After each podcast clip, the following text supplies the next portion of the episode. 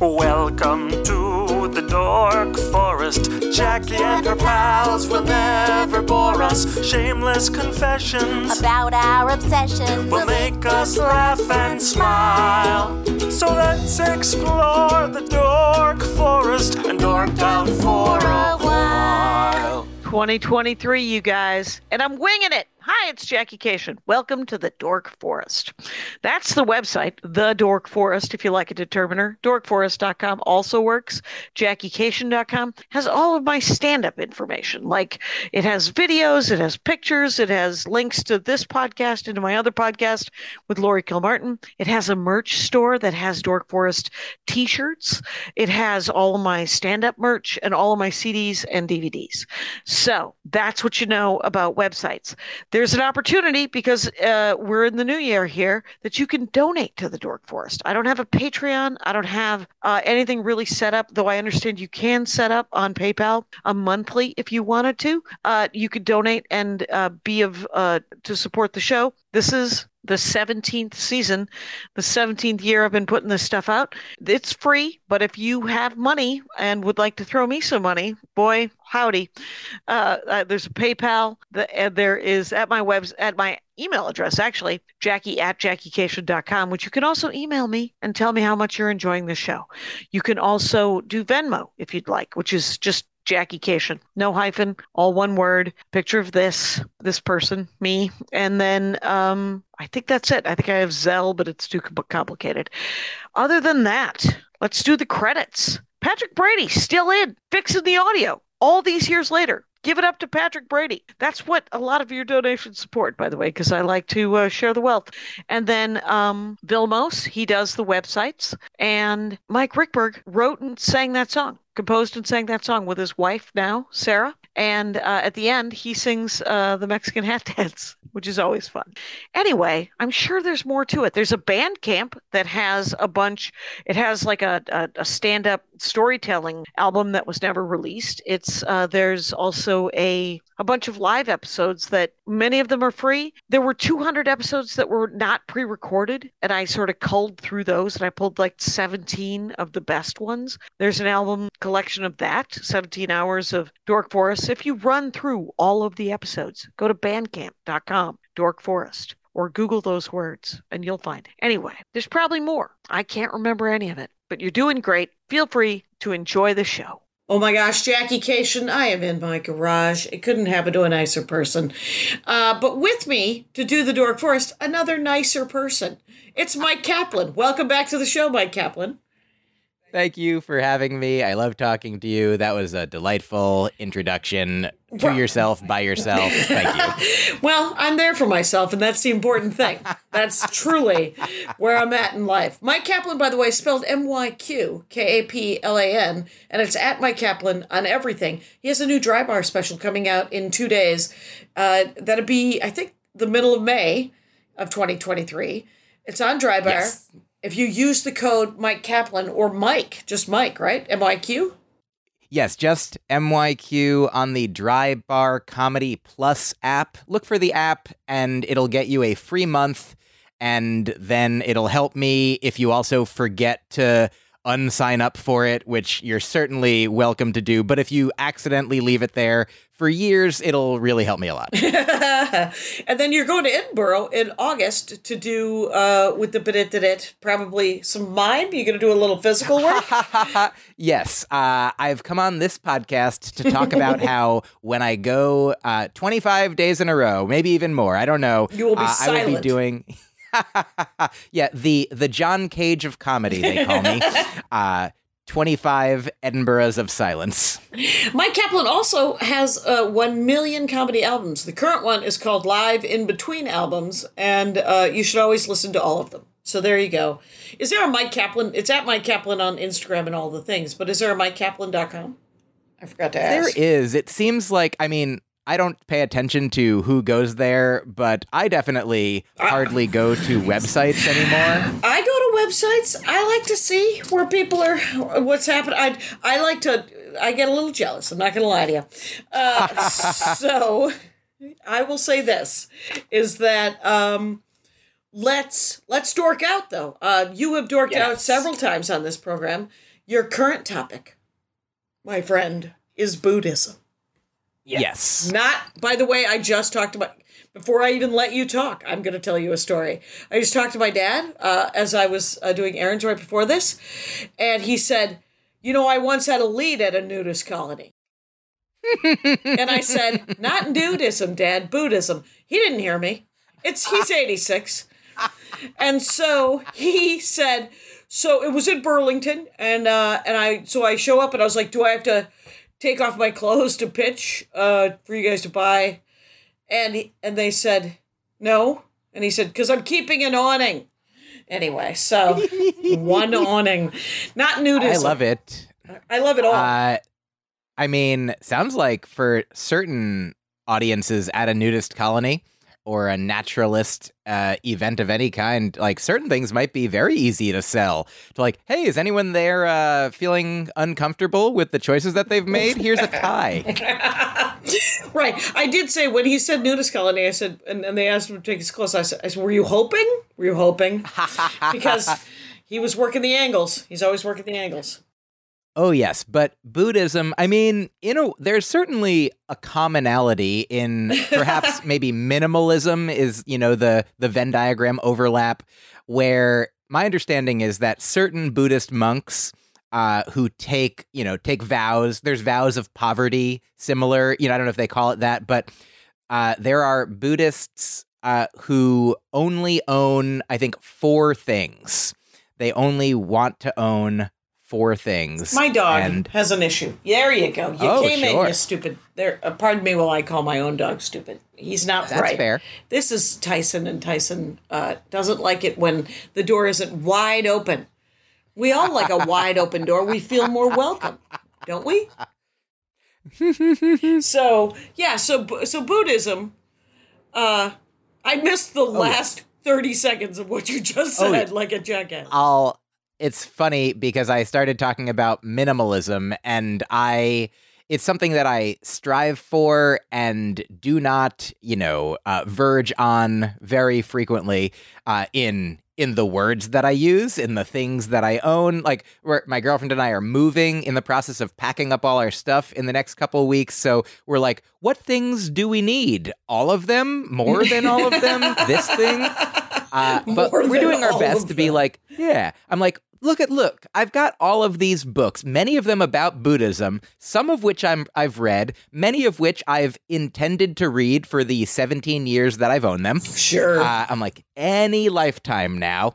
But the thing I was saying while you're, I mean, here's the thing: you were caring for uh, a sentient being, Tyson the dog. Tyson the In. Buddhism, cool thing. They say, you know, some people. There's, I feel like there's been lots of jokes over the years. You've done comedy a lot. You've seen a lot of jokes. seen a lot of jokes. from both perspectives of like people who love animals, people who don't love how much people love animals. Like the, I'll give you, here's a, a trope the he thinks he's people, you know, or people who refer to their animals as their babies of kinds, uh, babies. Oh, I'm doing a joke because my mother-in-law refers to the, my dog as uh, that I am that dog's mother. But all that does is open a door for me to be able to say, I've never slept with a dog. Do you want to hear the story of how, how close I came? Uh, I love it. Uh, and yes, if you're asking me, I'd be happy to hear it. Or if that's just part of the joke, I'm happy to not hear it. It's incredibly not. Uh, it's it's it, uh, and then it isn't about that. It's just uh, the closest I, I never came even close. All I did was ask a guy named Dino if he was named after the dog in the Flintstones, and he said, "I'm Greek, you idiot." That's the end of the joke, right there. There's not a lot to it. You heard it here, um, seventh. and so this is all to say, in Buddhism, the you know, so in let's say in conventional uh, Western parlance, in the the culture that I was raised, and I probably I imagine you were raised, we think of there's humans and there's animals. And then if you're like, well, technically, a human is an animal. Right. So really, like in the you know the the stratification that we we may have learned in a science class. I like, was taught that humans were animals, and uh, and it was leaned into. I don't know why. I, I blame the '70s. So and it's it's absolutely true. That is it is true. And there's a world in which if somebody says humans and animals. We understand them. We're not like, um, don't you mean humans and other animals? oh, there's a pedant out there who wants to say those words to us. Yes. And so, yes, the we understand conventionally uh, that when you say humans and animals, you mean humans and non-human animals, and also Buddhism flips the script. In Buddhism, the way the the the dividing uh, hierarchy works is persons include humans and all of what we think of as non-human animals. A horse is a person, a dog is a person, a bug is a person. Wait Like, a minute. Not a human in, person. In the original language that the Buddhist. Let's. First of all, I love that we're a good five, six minutes in, and I have to. And then rewind because I'm here with Myq Kaplan talking about Buddhism. First of all, what I know about Buddhism, you can imagine, is very much a middle aged white lady's knowledge of Buddhism, which very easily could be Taoism. So let us uh, let us talk about is there scripture? Who started it? There's a skinny Buddha. There's a fat Buddha. I've seen the statues. That's what I know. What do we know? ha. Let's start Uh, at the beginning briefly, and then I do want to go back to the personhood. Absolutely. And in fact, I'm going to address okay, a lot of what I've learned about Buddhism. And number one, kudos to you on knowing that Buddhism and Taoism are different. like you're already ahead of the game. Uh, my friend Gus, a dear friend of mine, is a practicing Buddhist. Uh, a joke that I tell sometimes, almost exclusively on podcasts about Buddhism, is for this reason because uh, I've been learning a lot about Buddhism. The joke that I tell on stage is I've been learning a lot about Buddhism from Instagram and bumper stickers, like you do. The truth Yes. is that I've been learning a lot from my friend Gus, a practicing Buddhist. So I've been learning a lot about it. I, I really like it. One of the main ideas of it is that the goal, if there's a goal for many Buddhists, is to uh, eliminate suffering, to decrease suffering and increase happiness for all sentient beings. Like that's the main thing that most of us Admirable. are striving to do anyway. Yeah, yeah. You know, Like if like if you're not a monster, that should be the end game for any religious or non-religious person. There you go. Exactly. And in fact, I'll probably uh, refer to this at various points, but I'm reading this book, or I just finished this book right now called Zen. Oh, you can't, let's see if you can see it. Yeah, Zen is right here. Uh, and it's by Shunryu Suzuki. It's, or it's the wisdom of him as presented by others. And one thing that he says in it is that to non Buddhists, there are Buddhists and non Buddhists. but to a Buddhist, everyone is a Buddhist, including bugs. Um, Okay. so, uh, yeah, but here's the thing. Okay. Uh, we all, certainly, almost every being that you can imagine that we know wants to increase happiness for themselves, wants to decrease happiness, uh, sorry, wants to decrease suffering uh, for for themselves. That's what we, we want more happiness, less suffering. And then the goal eventually ground, at is ground to zero. Yeah. you're talking ground zero. Increase happiness, decrease suffering. Ground zero. and then you know maybe you include your family in that maybe you include your loved ones your neighborhood your community and ultimately you know the the buddha or a buddha or a bodhisattva my understanding is which is like sort of a a peaceful you know the equivalent of a warrior but not for for peace instead of war like they are people who are trying to help everyone achieve that trying to help everyone gain happiness and decrease suffering and it's said that they might love uh, everyone in the world, every sentient being, the same way that a loving mother loves a child. Just every sentient being gets that, all the love. Couple of things. First of all, Yes. this these are the best stand-up comics for me. And second of all, I like the the qualification of a loving mother. Because an angry mother or a resentful mother, less positive, less positive. Yeah, they they they do their best to cover their bases. Yeah. Um, so to an- here's the reason I bring up Gus, my Buddhist friend who is the source. Ah, yes, okay. So the joke that I tell on podcasts is sometimes when I talk about Buddhism as extensively as I do, people ask me reasonably, "Are you a Buddhist?" And I say, "No, I'm not a practicing Buddhist." But are you familiar with Mitch Hedberg's joke about? He's like, people sometimes ask me if you have I have a girlfriend. I say like, I don't have a girlfriend, but I do know a woman who'd be real mad if she heard me say that. Yes. So love love Mitch Hedberg, love that joke, and I feel this way. Like Mm-hmm. Boy, I'm was not his girlfriend mad, by the way, when he married that woman. That other woman? Anyway. the other Lynn with a different number of N's, I believe. Yes. Yes. Um, so I am not a practicing Buddhist, but I I think that there's there's a Buddha somewhere out there who would be pretty fine with me either way if he heard me say that. so Buddha seems to be a good sport. Yeah, maybe the best, maybe the best sport. So Gus recently, recently a friend of mine, a comedian friend, wrote a joke about Buddhism, shared it with me. I shared it with my Buddhist friend Gus, and he said, "I have there are some things about this that I feel like are inaccurate based on my understanding." Okay. As as so many of us, I've written many jokes about Buddhism over the years that were absolutely based on caricatures that are incorrect. I've written jokes about meat and vegetables that were inaccurate. So uh, why? Yeah. Why stop so there? but here's here's the thing one of the classic things that so many of us think and see uh, that b- we believe are true about buddhism is that buddha was fat which he was not i mean there are many different uh, buddhas there's maybe infinite buddhas but the buddha shakyamuni buddha the classic the the main buddha that we think of when we think of the buddha who's like the the originator of in this timeline many of the stories and uh, the teachings, 84,000 or so, I believe, that he didn't write down, that was transferred, you know, orally uh, from the thousands of years ago that he lived. But eventually people codified it. Somebody was like, I think it would be good to write these down for people to spread them uh, to people who want them other places than where Well, you can hear. Then why is he pictured as a as as as as a as heavier? Shall we say? I, it's here's here's the reason. I'm gonna read to you from a text Oh. from Gus. This is a uh, this is Uh, a Dork Forest classic, you guys. We're pulling up a text. We're reading from it. Let's hear it.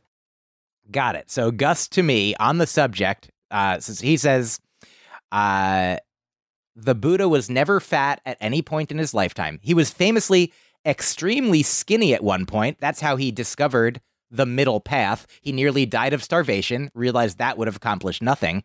And he was of unremarkable, as far as I know, as far as Gus knows, uh, unremarkable weight at other times, but never fat. The idea that he was fat is a Western misconception which arose like this. In China, there was a monk named Budai, B U D A I. It's spelled here with some accents over several of the vowels. He was fat and happy. Over time, it became accepted in China that Budai was a manifestation of a different Buddha, Maitreya Buddha. Uh, note well, not Shakyamuni Buddha. So he became known as the Happy Buddha. Uh, Gus adds in parentheses, kind of like the unmarried bachelor, I guess. Uh, so the similarity of the name Budai to the word Buddha is sheer coincidence to our Western ears. Buddha is the Sanskrit word we adopted for referring to Shakyamuni, and the Chinese word for Buddha, I'm told, is Fu, which sounds nothing like Budai. But when Westerners were exposed to a figure named Budai and told this was the happy Buddha, they seem to have assumed that Budai uh, is my guess. Uh, or that was a funny way of pronouncing Buddha. Okay. Uh, this feels very so- Coca Cola Santa Claus. So uh, uh, a hundred percent. yeah. So there you go. So now who the or, the the teacher and this is not to fat shame anyone. By the way, this discussion of weight, it's all good. So uh, we love you, however size I am and you are. so there you go. So the um, but the the question uh, remains: Who was the original person who w- was attributed to being the Buddha? Yes, I do. Have, I've always wondered this. Have you have any idea? Uh, yeah, uh, Shakyamuni Buddha is is the one who we think of as uh, Buddha. Gautama is also a name associated there with, like, okay, if you go to, let's, I'm going to briefly, uh, of course, uh, go to the source of all important information, Wikipedia. And Well, if you're if writing I tell- papers, I'm going to need a second source on my desk. Yes. Uh, but so there is a Wikipedia page for the underscore Buddha, and that is Siddhartha Gautama, who lived uh, in South Asia during the sixth slash fifth, sixth or fifth century BCE. and is considered the founder of Buddhism. Okay. And then uh Shak he was uh born to royal parents of the Shakya clan, and that is why I believe uh he was eventually called Shakyamuni Buddha. But also, let me say, as not a Buddha, but someone big fan. Uh big fan of Buddhism and all the Buddhas that I'm aware of. So any of this is going all this is filtered through my, you know, flawed uh as far as I know, I am not yet a divinely enlightened Buddha master. So some of what I say may be inaccurate, uh, but Right. my understanding is that You just man, you just think it's fascinating and really cool Buddhism. and practical, And prac- A- absolutely, and yes. practical. What is Yes, what is the 100%. practical application of of what you know of Buddhism?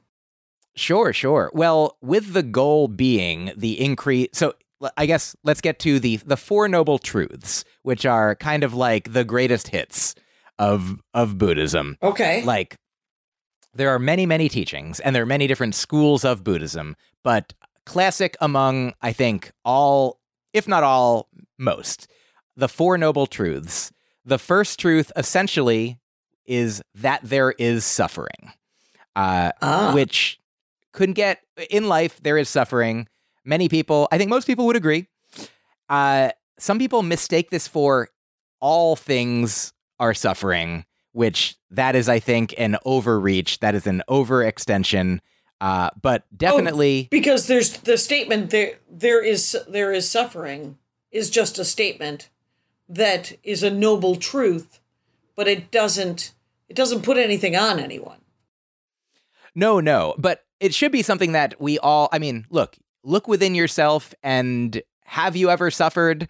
Uh, then yes, then you can agree that there is suffering somewhere in the space time continuum. right. Yeah. But but you say that some people misunderstand it and say that uh, there is always suffering or there is or all all beings suffer.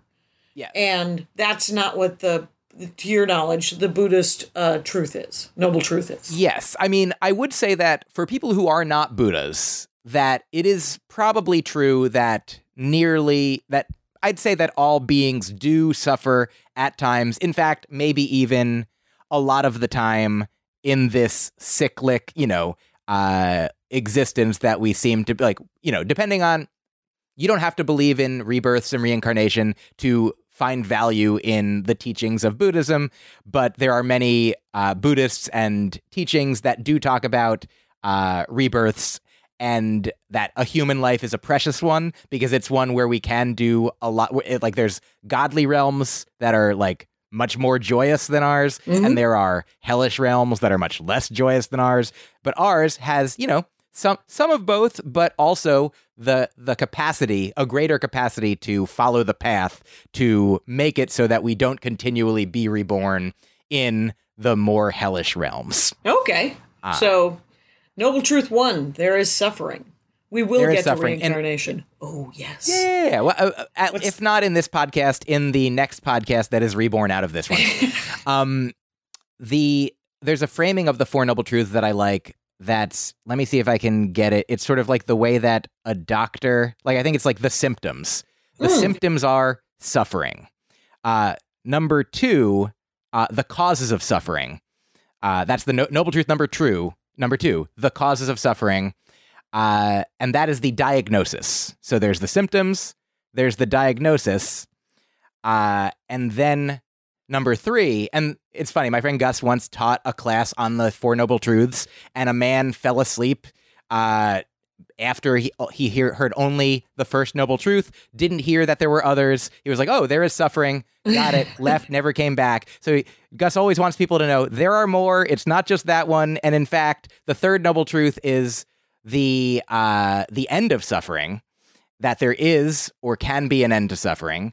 And number four is the path to the end of suffering. The the steps that one can take, which is often called, I think, the noble eightfold path. The the So- path to the the path to end suffering. Yeah, the path to the cessation of suffering, it's often called. Okay. So these aren't necessarily truths in sort of a an English Western kind of thing. Like there is suffering felt like just sort of a truth. The cause of suffering does indeed feel like we're going to look for some symptoms. Like you said. Yes. So, and the Yes. end of suffering is uh is that sort of a recipe to how to how to treat it? Yes. Often, yeah, the prescription in the medical model. Uh, and then I, th- I guess the, the path, is to the end ongoing of it. service?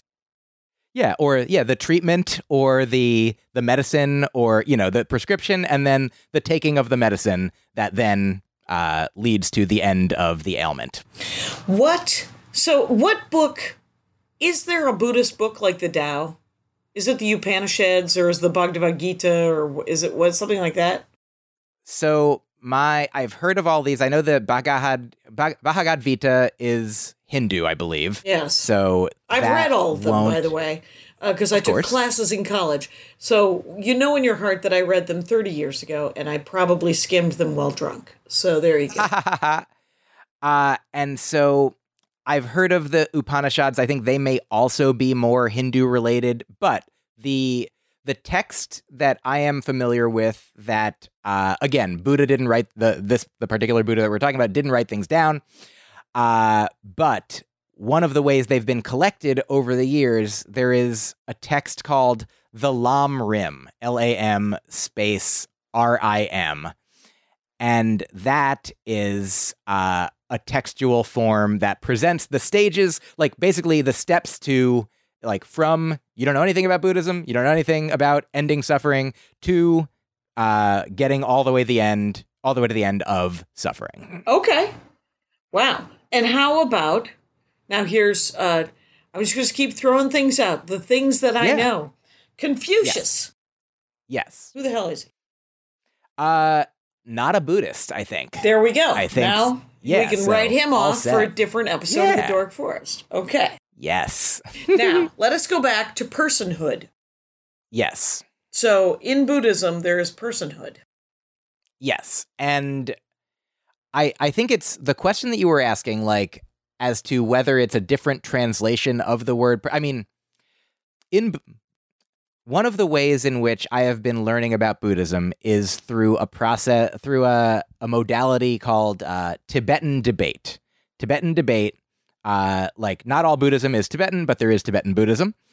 Um, and in Tibetan debate, which I've been learning with my friend Gus, uh, one thing like you don't need to know anything about Buddhism to learn the the mechanisms and the methodology of this debate process, but the book that we're reading does offer uh, like specific Buddhist examples. Like for example, here's a hierarchy.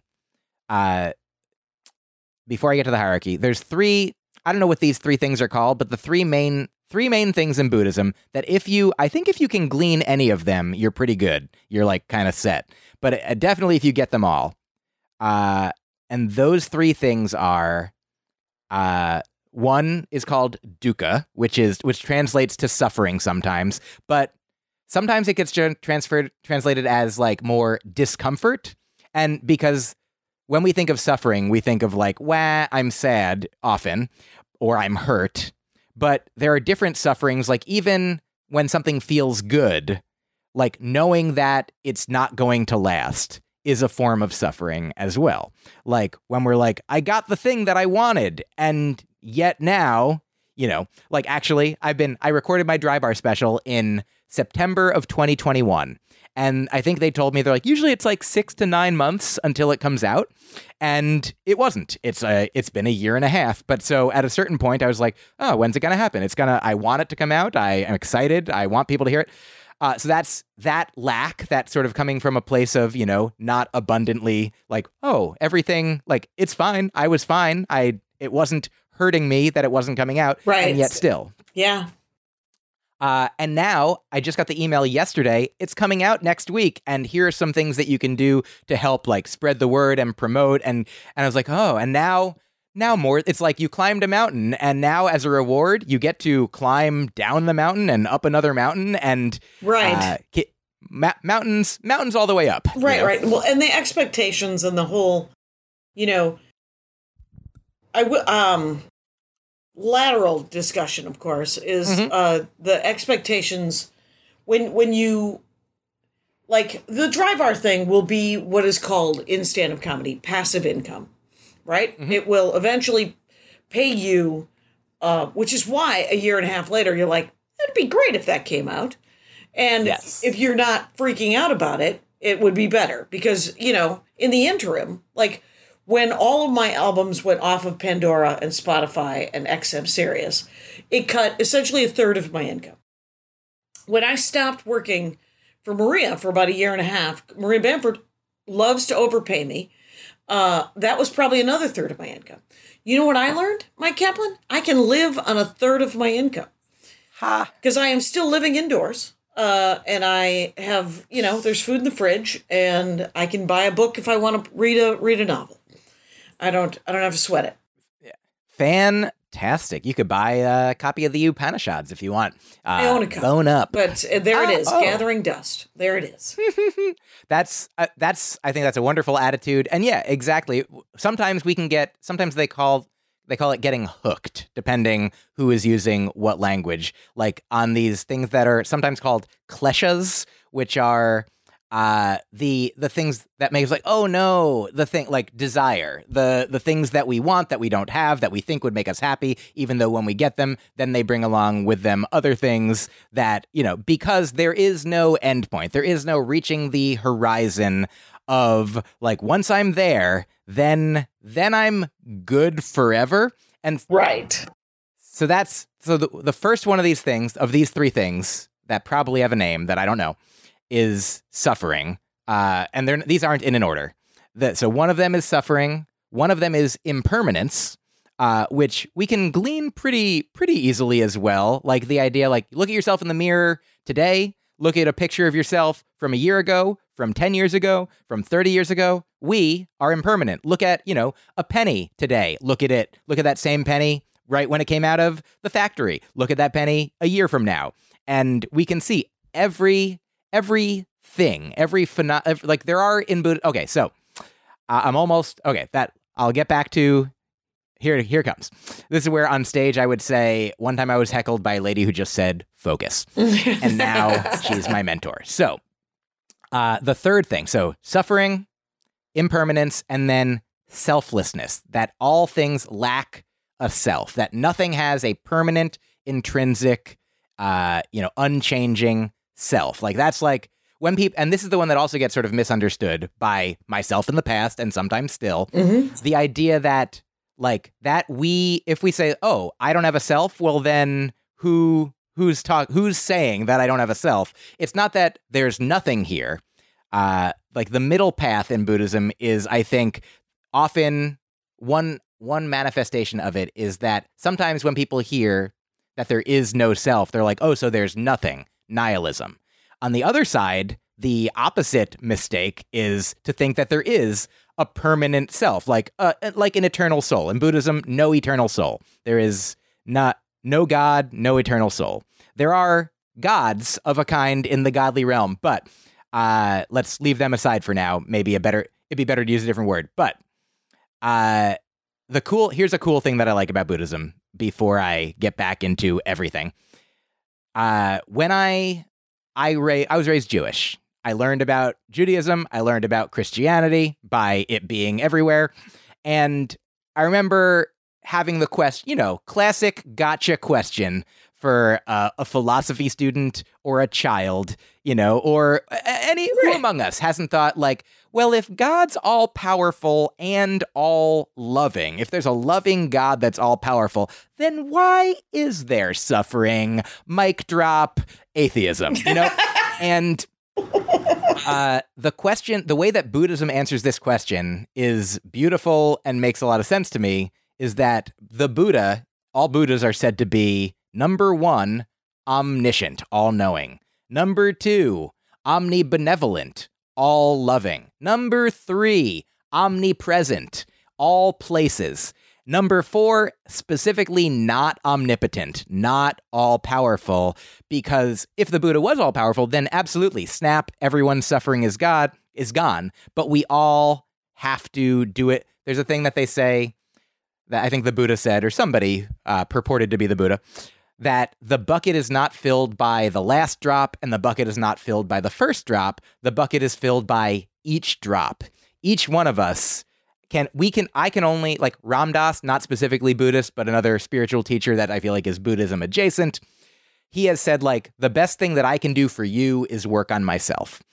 And you know, that's a, a great place to start. Uh, Pema Chodron, For an American sure. Buddhist nun, yeah, has a book, Start Where You Are. Like the only place there is, where you are, that's the place to start. The book I'm reading right now, Zen is right here, Shunryu Suzuki. Somebody asked him, why do we have, if Zen is everywhere, why do we have to come to the Zen training place? And the answer is like, well, Zen is everywhere, but for you, Zen is right here. like wherever you are, that's the place. That's the place to start. And so you can work on eliminating your suffering and, you know, the same way that of course like uh, when we know about the suffering of others, that can hopefully uh, it might make us suffer ourselves or it can and it can also motivate us to help others, help ourselves and part of one of the explanations of there being no self is that in some ways we are, you know, we are all, I think that's where the concept of we are all oneness comes from, which might even not be, I, I think it's not a thing that the Buddha said specifically. Uh, it's just more of a, a, a modernism, but that there is, that everything, Thich Nhat Hanh, the Buddhist monk who died in the past year or two, wonderful, lots of bangers, wonderful books, how to how to fight, how to relax, how to walk, how to eat, how to this, how to that. Uh, he he talked of a concept called interbeing, like, and he would say that everything inter, all things inter are. Like a flower can't exist without dirt, without water, without sunlight. A flower can't exist without a bee. A bee can't exist without a flower. The bee and the flower inter are. I can't exist without people that without food, without air, without trees, without sunlight, without the earth. Uh, we and we all so we all inter are. There's no one that can exist on their own. And in fact, you know, you might know that all of our molecules, all of our cells, all of our atoms, like they're not made of the same stuff from moment to moment. Like we are all constantly like you probably got some of my atoms from hanging out with me at some point. Who who was it? Um, mm, I read his book too. He was, um, no doubt, on Oprah. Um, one of the great, one of the great uh, talking heads of of be a decent person guy, and I believe Eckhart Tolle, nope, it's uh, Deepak Chopra. Deepak Chopra. That's it. And thank you for playing this episode of Mad Libs or whatever. so, uh, but the but he but Deepak Chopra was the one who pointed out because he's a medical doctor in addition to being Yes. sort of a, a pep talk guy, and um, Mm-hmm. that's what I think of those guys. I think of, they're they're giving you a pep talk, and Dr. Pep Talk, yeah. the so here's my next question though is so if buddhism doesn't if it has gods in some adjacent dork forest we're not going to go to is it a religion So this gets to a I feel like all of your questions are pointing at this question or the topic of uh, definitions, which when I started talking about Tibetan debate, one of the things that I learned about was the definitions in Buddhism of many things. Okay. That ultimately, when you're using language, like at some point, definitions will become circular because to define words with other words, then you look up those words and you're like, wait, but what's the first one? How do we know what the word blue even means? And you're like, well, look at that, you know? Uh, so they they do it they do their best words do and so they do meticulously define uh vari like words and concepts in buddhism so like the question of what is a person and what is you know, what qualifies what fits in that category um and so even the question of what is a religion? Like i think that the question of what is a religion which probably on another Dork Forest uh, on another Dork Forest you and i discussed linguistics which is something that i uh, Also- studied. yeah. And so technically, I am a master of linguistics, which, uh, and even the word master, it itself means many things. Uh, and there, it's funny that there are doctors of linguistics who are technically more powerful in linguistics than I, but master sounds like I'm more powerful. Um, so this is all to say, I, I think that the same way, I mean, even let's take Judaism. Is Judaism a religion? Surely yes, but the way that many Jews are Jews, No.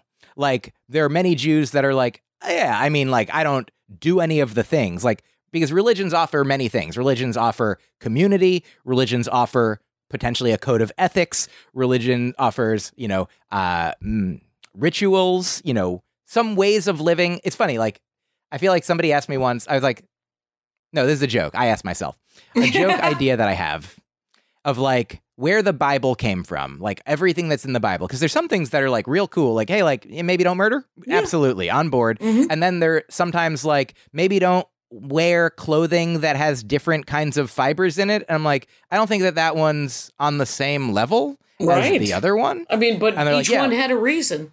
Uh, but one reason currently moot.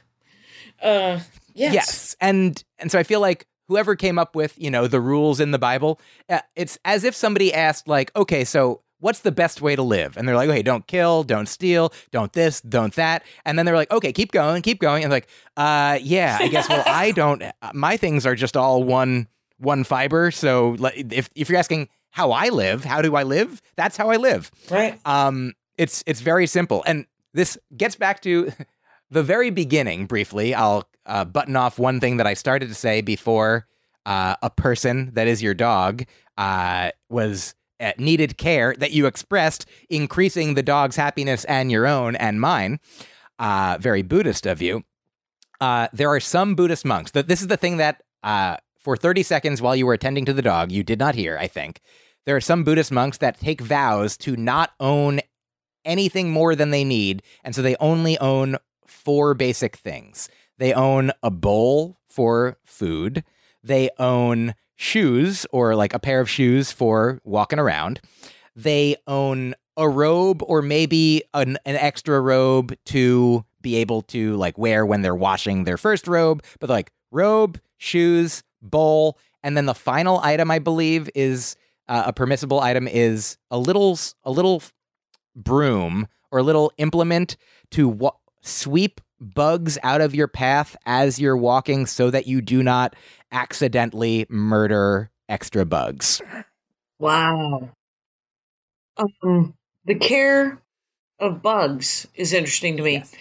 I remember, you know, we we all we all read about um the kids that take a magnifying glass and and kill bugs, and Yes. as a sign of troubled youth. That is a that is a that is a troubled human that is about to continue living, and um, I remember when I was a kid, I um used to avoid.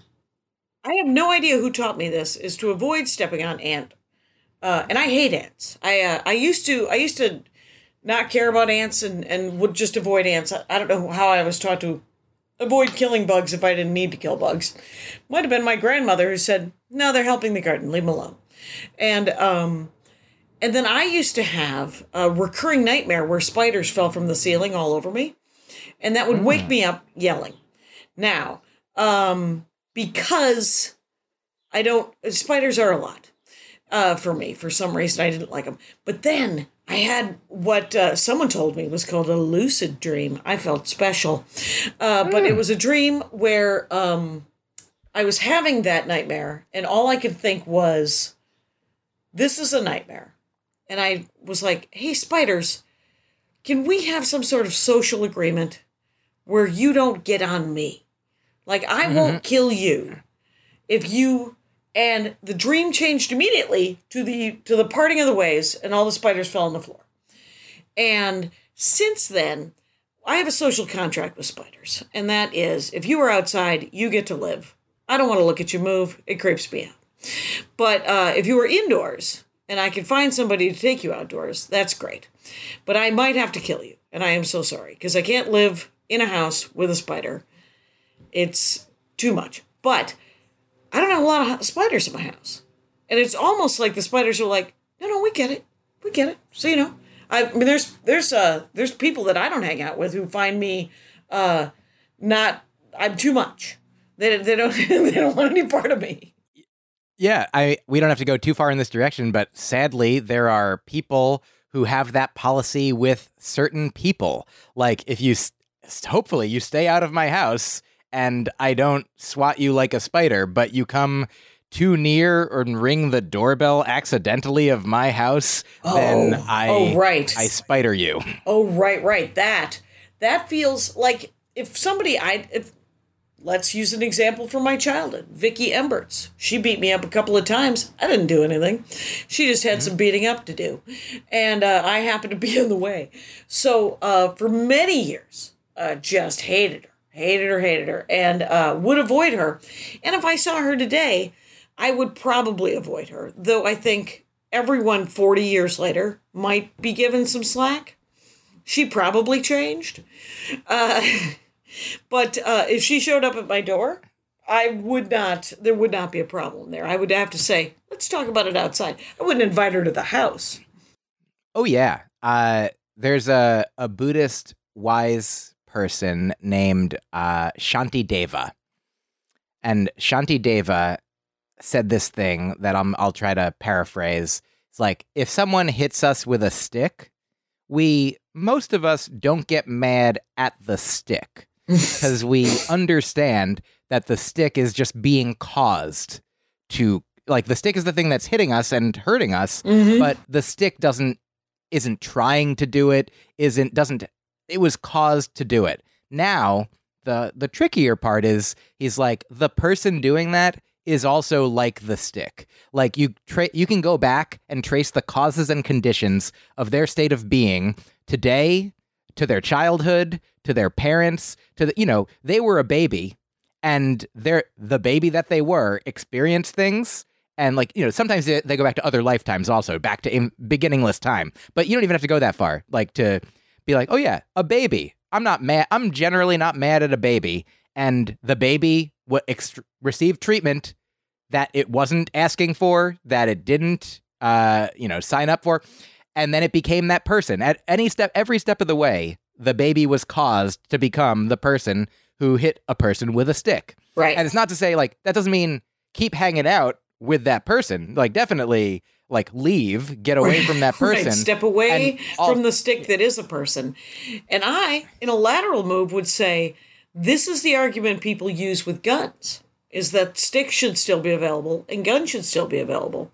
But uh, it's a ranged weapon. Uh, I say melee weapons, sure, those should still be available. Ranged weapons, this is uh, someone using a, some, a stick person using something to affect things too far away from them. Make them occur. Make them think locally. I, I don't want them to Oh, affect yeah. globally. I I understand. I'm on board. And a question that sometimes arises when uh, this story is told. Okay, so I'm not I'm not supposed to be mad at. I, I'm not mad at the stick. Okay, don't get mad at the person either, because you can understand that they are also like the stick. Well, then I'm mad. Who am I supposed to be mad at? And the answer is the delusion. The delusion that everyone is under. In fact, the person hitting you with the stick is more under. Again, not to say You shouldn't step abuser. away from yeah. the abuser. Yes. Yeah, you can, you know, you can understand from a distance. Right. Um, Horrible story. but uh, yes, I lost my temper once, and I grabbed a woman by her shirt. This is me as an adult in the last 20 Hmm. Years. Yeah. And that woman, luckily for everyone, was a bus driver. So she knew how to deal with the unstable. And she said to me, You're not going to hit me. And I let go of her and I said, Of course not.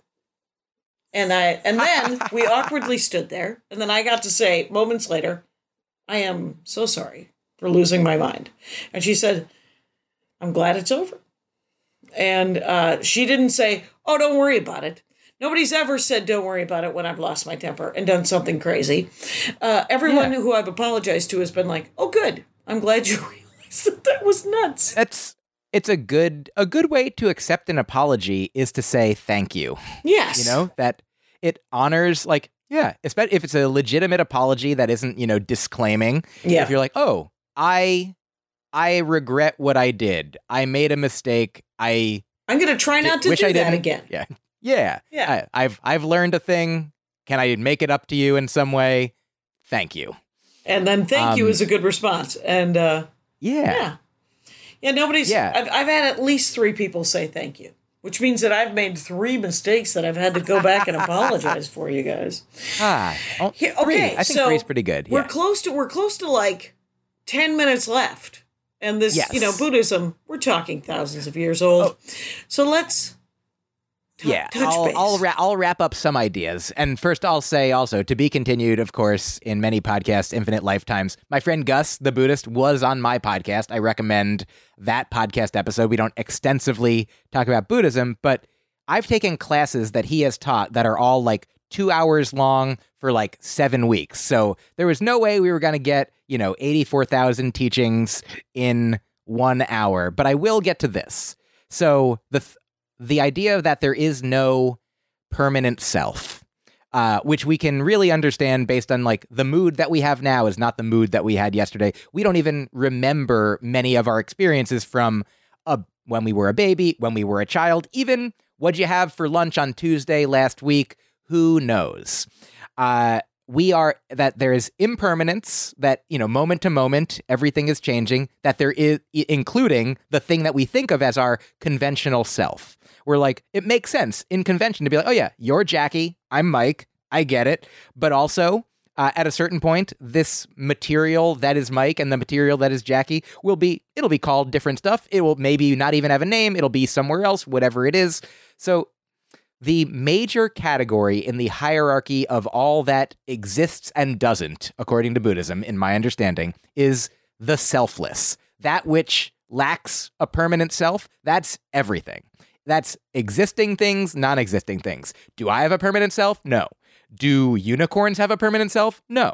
Do unicorns exist? No. Or whatever doesn't exist, the, a, the horn of a rabbit, a four sided circle. Mhm. Like n- a four sided circle has no uh, permanent self. So a four sided circle is selfless. So at the top, the selfless. That gets divided into existing things and non existence, existence and non existence. Then existence get divided into impermanent phenomena and permanent phenomena.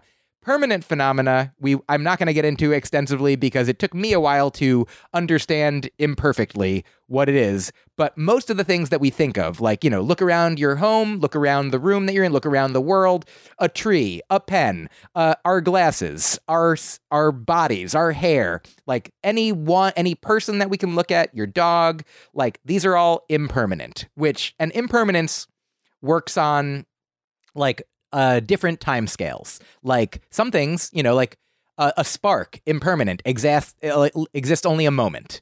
Uh, a human life, impermanent, exists for however long a human life is, though every moment, which I understand a moment in Buddhism to be in the snap of a finger, there are either 64 or 360 moments happen in that amount of time. And in a moment, what happens is uh, a phenomenon will arise, abide, and then uh, fall away. So, and then and then the next moment will happen where like you know this microphone looks like there's a microphone here constantly forever but there's not. At a certain point uh, there wasn't a microphone. At a certain point there won't be a microphone. So it came into being and it'll stop being in being. Uh, but every moment it shifts. Every moment the molecules the all of it are being rebuilt and And uh, dissolved. dissipated and dissipated. constantly So I know that eight minutes isn't really enough time, but uh, Buddhism is famous for talking about reincarnation, uh, Yes. or at least in stand-up comedy, and uh, because it is a hell of a premise, uh, the idea, and the main premise is is no one thinks that they were, you know.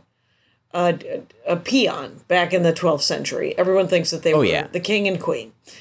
And so, what is, to your understanding, in Buddhism, Mm-hmm. the the idea of reincarnation?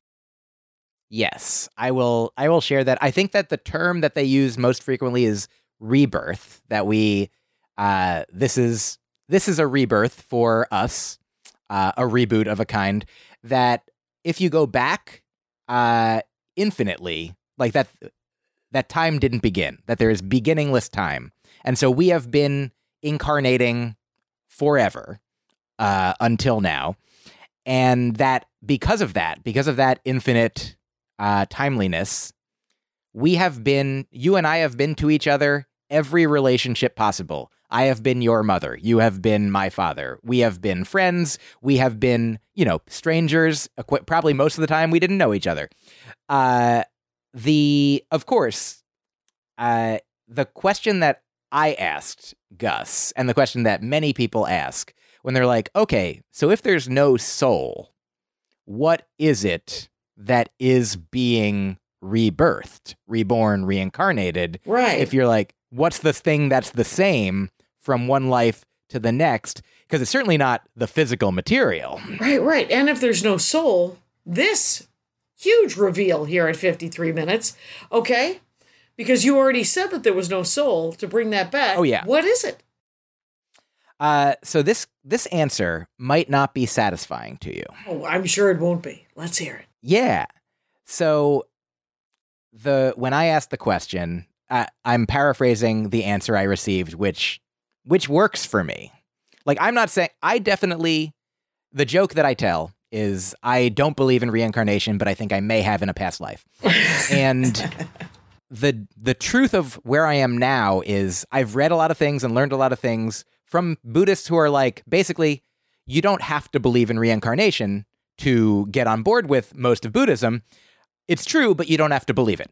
And and the way that the so the answer that Gus gave me was basically when I say, "Well, what is it that's reborn if if there is no soul?" And he says, "Well, what is it that's the same about who you think you are from today to when you were getting up yesterday or going to bed yesterday or last week or last year or 17 years ago or when you were a baby? Like what's the if your baby self is not made of the same material that you are now and your baby self doesn't have any of the same experiences or capacities like your baby self looks completely different than you right now is in so many ways completely different other than we're like but that's Jackie right? That one's Jackie. Follow it for a while. It's that uh, here it is. That's Jackie.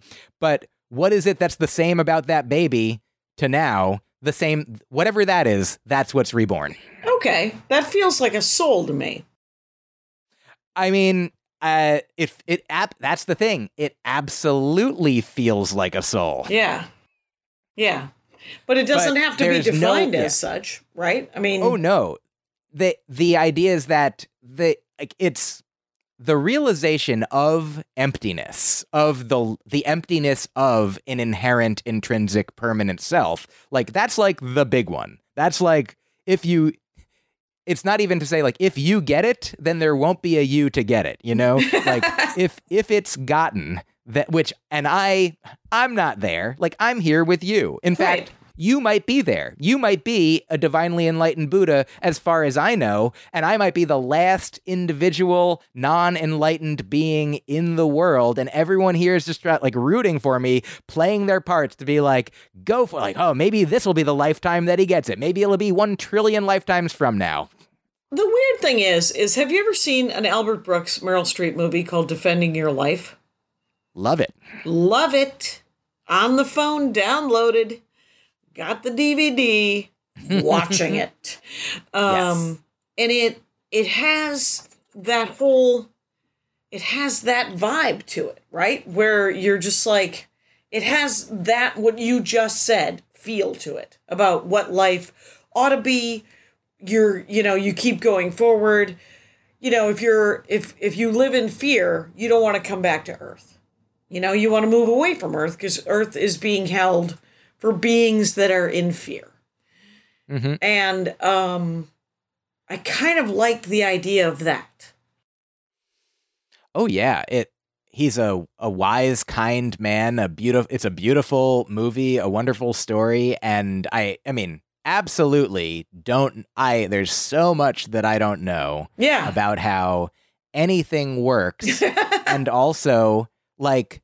Oh, here's one other one other tidbit from Buddhism that will be, you know, this is absolutely not comprehensive. Uh, maybe we'll come back and do Tudism. Um, Boom. um, And then but- nudism. Yes. Yeah, the thing we'll get all the Udisms. The the thing that we when we think of ourself, when we think of a person, uh, we like, what makes a person? What sometimes it's there. So there's what's called in Buddhism the five aggregates, and I may not get them all. Okay. But one of them is I had I had them at one point, but uh, and I am them. But there's uh, the body, the physical body, uh, the form. Then there's uh, other things like there's consciousness. There's like I could look it up real fast, but anyway, there's five. Di- there's four non-physical specific things that like when we when we think of a person, we're like, oh yeah, like I can tell that one that's a person, that's not a person, that's one. Like this differentiates this from that. And those five aggregates, we think of them as making up a person, but like the idea, uh, my understanding of the idea is that it's an illusion because we're it's like it's like the Big Dipper, like the Big Dipper. We know what that is. It's made of seven stars, right? Right. So if you look at those seven stars, you're like, there's one, there's two, there's up to seven. That's the Big Dipper. But if you say, so is the Big Dipper real? Does the Big Dipper exist? Like, there's seven stars. If like those seven stars exist in the conventional way that they do, the Big Dipper is a name that we've given to the constellation. Yep. Like it's not that there are seven stars and the Big Dipper. It's it's that does Those that make seven sense? stars make up the Big Dipper? Yeah, those seven stars make up the Big Dipper In our minds. The big, yeah, yeah, yeah, exactly. There is a. It is called the Big Dipper the same way that the constellation of aggregates that we are, the matter and energy, the the consciousness and form, all of these things that we're like, yeah, yeah, yeah. Over here, this one, this one's Myq. This one has the constellation name, the Little Miker. You know. and and that is and and and that is sort of th- that's the term that's the term whatever the aggregates are make up the personhood or make up the the thing that we're looking at because we've named Yeah. it right like i've named this bottle bottle so the Oh, yeah. so it is the form of the bottle it is the the the feeling i get when i see it says bottle um Yeah. i, I see I- a I- bottle Yeah. Do you remember the original or the Voltron that I grew up with that was like five lions that became one big guy that was made of five robot lions? i've heard of it i've never uh, i've never gotten into it yes so I think of like it's we're made of five aggregates as humans, and I feel like that is like a wonderful analogy. In it might not be, but those five lions make up one guy. So we're like, wait, is it five lions or is it one guy? Be like, yeah, yeah, yeah. It when it's all together, we're like, that's the one, that's Voltron. Right. But when it's all separately, we're like, yeah, those are the that's the red lion, that's the green lion. Like, but okay, so how many things are there? We're like, yeah, that's not a that question doesn't uh infinite. Okay.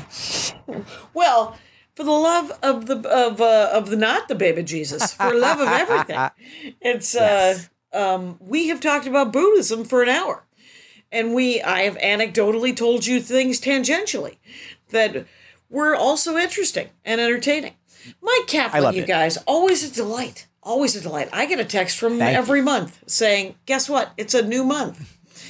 and then uh, there's some some chitter chat. I I often feel like I should have um, responded to it, but I've decided recently I don't. I'm not going to feel obligated. So, uh, but I know in your heart that it's always nice to get it. I forgot to ask you a thing. Should we go over Uh, I'm happy to go over Dalai Lama? about the recent thing. No, Yeah. no, that's Oh. but that's the guy who was reincarnated every time they find a little boy, and they say Yes. it's the new one. Yes. Uh, and so what's the question? Just speak in general about it. Yeah, well, that that guy's linked to Buddhism, right?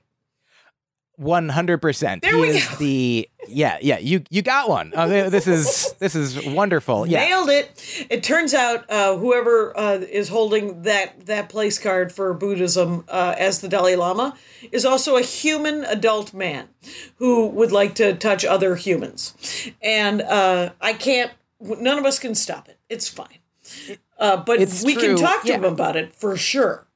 Oh yeah. And my understanding with the recent kerfuffle is that like, you know, it wasn't a thing that he was trying to hide and be ashamed about like because like it was public and filmed and it was like my understanding is that there are cultural differences which doesn't negate The uh, fact that it- it's a little uncomfortable for us culturally. Absolutely. and a thing that he said a few years ago as well uh, about if there were, he was asked if a woman could be the Dalai Lama. And I think he said she would have to be attractive. Uh, and there's probably more context for that because But I do love that uh, statement. That's great. It's uh, Uh, but other than those two things, everything that I've heard from and about the Dalai Lama is pretty sweet. I'll tell you, one, here's two Dalai Lama stories. let's I'll do it. three Dalai Lama stories that I love real quick. One, uh, my friend Gus, the practicing Buddhist, some years ago was going to an event at which the Dalai Lama was speaking, and he was Gus was walking past like the storefront window that he was going to go in, made eye contact with the Dalai Lama through the window. Dalai Lama smiled a smile that made Gus say to me, he's like, I would love someday to feel as happy to see anyone or anything as it looked like he was happy to see me, a person that he'd never seen before. Uh, That's cool. Corollary. yeah. Yeah. The Dalai Lama has said he try he strives to greet everyone in the world as if an old friend. Uh, which does add some additional context to when he's like, "Oh, so maybe we, maybe you, we, we do this maybe thing, we, maybe we, hmm, maybe we exchange Uh, we embrace- Yeah. Uh, number two, the Dalai Lama was asked. This is a serious one. Was asked uh, about regret. I think in an interview, and the Dalai Lama said that one time a man came to him and said, uh, "I'm, I want to practice this particular uh, thing, whatever. I want to do this exercise." And the Dalai Lama was like, "Oh, that's actually you're old. You're older." And don't need to do it. That is an exercise for a younger person. So don't even don't even worry about it. You're cool. Don't need to do that thing that's for younger people. Sadly, I'm so sorry. This man, the older man who wanted to do the thing, uh, commit killed himself Ooh. because he wanted to be reborn as a younger person who would get to do the thing. Um, oh wow. Yeah. and so Maybe the Dalai Lama might not be entirely sure of how much power uh, he wields. I mean, in that the the the story continues. I think you're absolutely right that he didn't and now does more. And Yeah. somebody asked him, the interviewer said, "How did you get over that?" And the Dalai Lama said, "I didn't." And so that's a powerful thing that I feel like all of our, you know, we all do things that, you know, we wish we didn't, that we've we've said things that have hurt people's feelings. We've grabbed a bus driver by the shirt, you know, we like we have some things that we don't remember, but we have many things that we carry with us at least through this life. A brief other interlude, karma is a topic that could also oh, be the source of a very large topic of conversation. I'll just say this that my understanding is that karma definitionally in Buddhism is not what we think of it as in the West. It's Wait, not it's it's not the thing that is being told to me if I ever take yoga. ha ha ha. Uh, Yeah. I mean, I can't I can't speak for everyone, but the idea that karma is about what you deserve is a misconception uh, for the Buddhist definition of karma. The in karma in Buddhism, it it I think it simply means you're doing. Like if I I lift up this teddy bear whose name is Fudge and belongs to my girlfriend Rini, he's a member of our family. If I drop Fudge just very gently, very briefly onto my lap, he falls Mhm. because of gravity. He didn't deserve to fall. It it was just the natural consequence of my dropping him is that he fell. And that is what that is the karma. The karma of if it goes up, it comes down. If you like a karma of killing. For every bug that we have killed, there is a karma of killing. For every any sentient being that is killed, there is a karma of killing that eventually will be reckoned with, because it be happened and it is like a butterfly effect kind of thing in scientific talk. Exactly. Okay. And sometimes these happen, you know, So, from lifetime so to lifetime. So what you're saying is that karma is not always a bitch. I had to say that out loud. Yes. I mean, often, like Thich Nhat Hanh talks about watering, you know, the seeds. Like you may have heard, not Buddhist thing, uh, the wolf you feed. You know, there's two wolves at war within you. All right. The angry one, the Yeah. happy one. Which one wins? Yeah, the one you feed. Native American story, as I understand it. Mhm. Uh, a similar concept comes from Thich Nhat Hanh, the Buddhist monk, who says like, if you if we feel anger at something, you can water the seed of anger or you can water the seed of compassion, and whichever one you water more will be the one that grows within you and will be what you then spring to more easily. Uh, and so it's good to like even the Buddha has in his por- former lives. There's a story of him like killing someone to save a life, killing someone who was going to kill someone else before he was the Buddha, a Buddha. And he went to, my understanding is, a hell dimension. He became, he came back as a hell being briefly, uh, and like bounced back up to another life, like was there very shortly, came back up. But because he killed, he had to endure the consequences of the karma of killing, even though the intent was to save other lives. Okay. So, So, um, the, yeah, yeah. the So, Dalai Lama carries that. okay. Final Dalai Lama story, maybe my favorite. I say it on stage sometimes. Uh, I'll I'll I'll I'll do it to you. I'll here's I I believe that I can answer any question honestly and correctly. So if you want to ask me anything, I will answer it honestly and correctly. Wow, this is this is a can- freebie, ladies and gentlemen.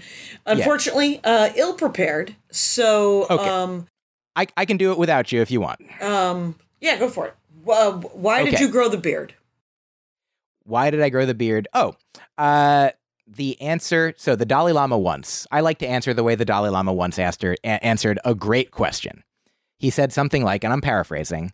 The answer. That's a good question. The answer is very simple. I don't know. Oh, So that is that's unsatisfactory. it's good when it's yes. Yeah. uh, yeah, absolutely. I don't, and that's the theme of this whole thing is I, they say in Buddhism, what one fool can do, any fool can do, which is nice. Final Dalai Lama story. My friend Gus likes to say, people say that the Dalai Lama is a very kind man. And they're like, but of course he's a, like, he's the Dalai Lama. Of course he's able to do this kind thing or that kind thing. And my friend Gus says that that is a, it does a disservice to the work that the Dalai Lama has done to become the kind of person that he is, to become the specific person that he is, the practice, the seeds that he has watered. Maybe he's still not all the way there. Maybe we're not all the way there. But he said it would be like seeing somebody who had built their own house, brick by brick, hammer by nail. I don't know how you build a house, but and saying like, "Wow, what a beautiful house that just fell from the sky." You know, like you like not that you're the only one that did it, Right. but like if you you there's work that we can do and that it's not that the Dalai Lama is more special than anyone else, it's just that he has lived a life and done certain practices. You have lived a life and done certain practices. I have lived a life and done certain practices, and we can all advance. We can all add a little more, a few more drops to the bucket. We can all from wherever we're starting move a little further forward along the path in the life that we have. Like some people start much like some people start with a much less uh, much lower capacity. That's the phrase I'm looking for there. Like but everyone while if you're in a human incarnation, if you have, you know, the conscious ability to think and act and reflect and care and uh, and you know you're here listening to a podcast uh, or being on a podcast like we have we have the time we have this this precious human existence Make the effort. be able to think about what we are doing look at people who are doing things in ways that we do value and respect and are inspiring be they potentially religious figures spiritual figures sorry i never answered your question about whether buddhism is uh a, uh, a religion? The answer is I don't know, or yes and no, probably Schrodinger's religion. And uh, yeah, just that we, what one fool can do, any fool can do. It's not that there's anyone, like, there's no, it's not like in maybe Catholicism where they're like, we need to have a conduit to God to be like, here's the stuff. It's just like, the the information is out there. The writings are there. The lamrim exists. The the buddhist centers the teachers the stories. Like any you can start anytime from anywhere and also be it be a buddhist or otherwise one more dalai lama thing he said jews be jews buddhists be buddhists like there's basically two path like every path it's all di- all paths up the same mountain Yeah. all fingers pointing at the same moon so you don't have to be buddhist uh, even though according to my book that says to a buddhist everyone is buddhist uh, but you don't have to be you can be a Buddhist. and a, and a, a Mormon, everyone's a Mormon. So you can you can be bossy from within. And uh, but you might as well try to be a better person, which is what I liked about this episode a great deal. Myq Kaplan is spelled M Y Q K A P L A N, and it's at Myq Kaplan on all the things. But if you use the code Myq M Y Q on his new Dry Bar special, which comes out the Thursday after this comes, which will be um, in the middle of May 2023, uh, go watch that. And then in August of this year, you're going to be at the Edinburgh Festival, and you your current newest album is called Live in Between Albums. Yes. Uh, ladies and gentlemen, Rangers of the Dork Forest, you have uh, been listening to me and Myq Kaplan. So I thank you for that. I thank you, Myq Kaplan, for being on the show. I thank you. And Rangers, you know the rules out there. Take care of each other. My hat, my hat, my hat. They're dancing around my hat, my hat, my hat, my hat. Well, what do you think of that? If it looks like a Mexican hat dance and it sounds like a Mexican hat dance, it's most likely a Mexican hat dance. So take off your hat and let's dance. Yay! Oh my God. We why don't we just call that as the end of the show?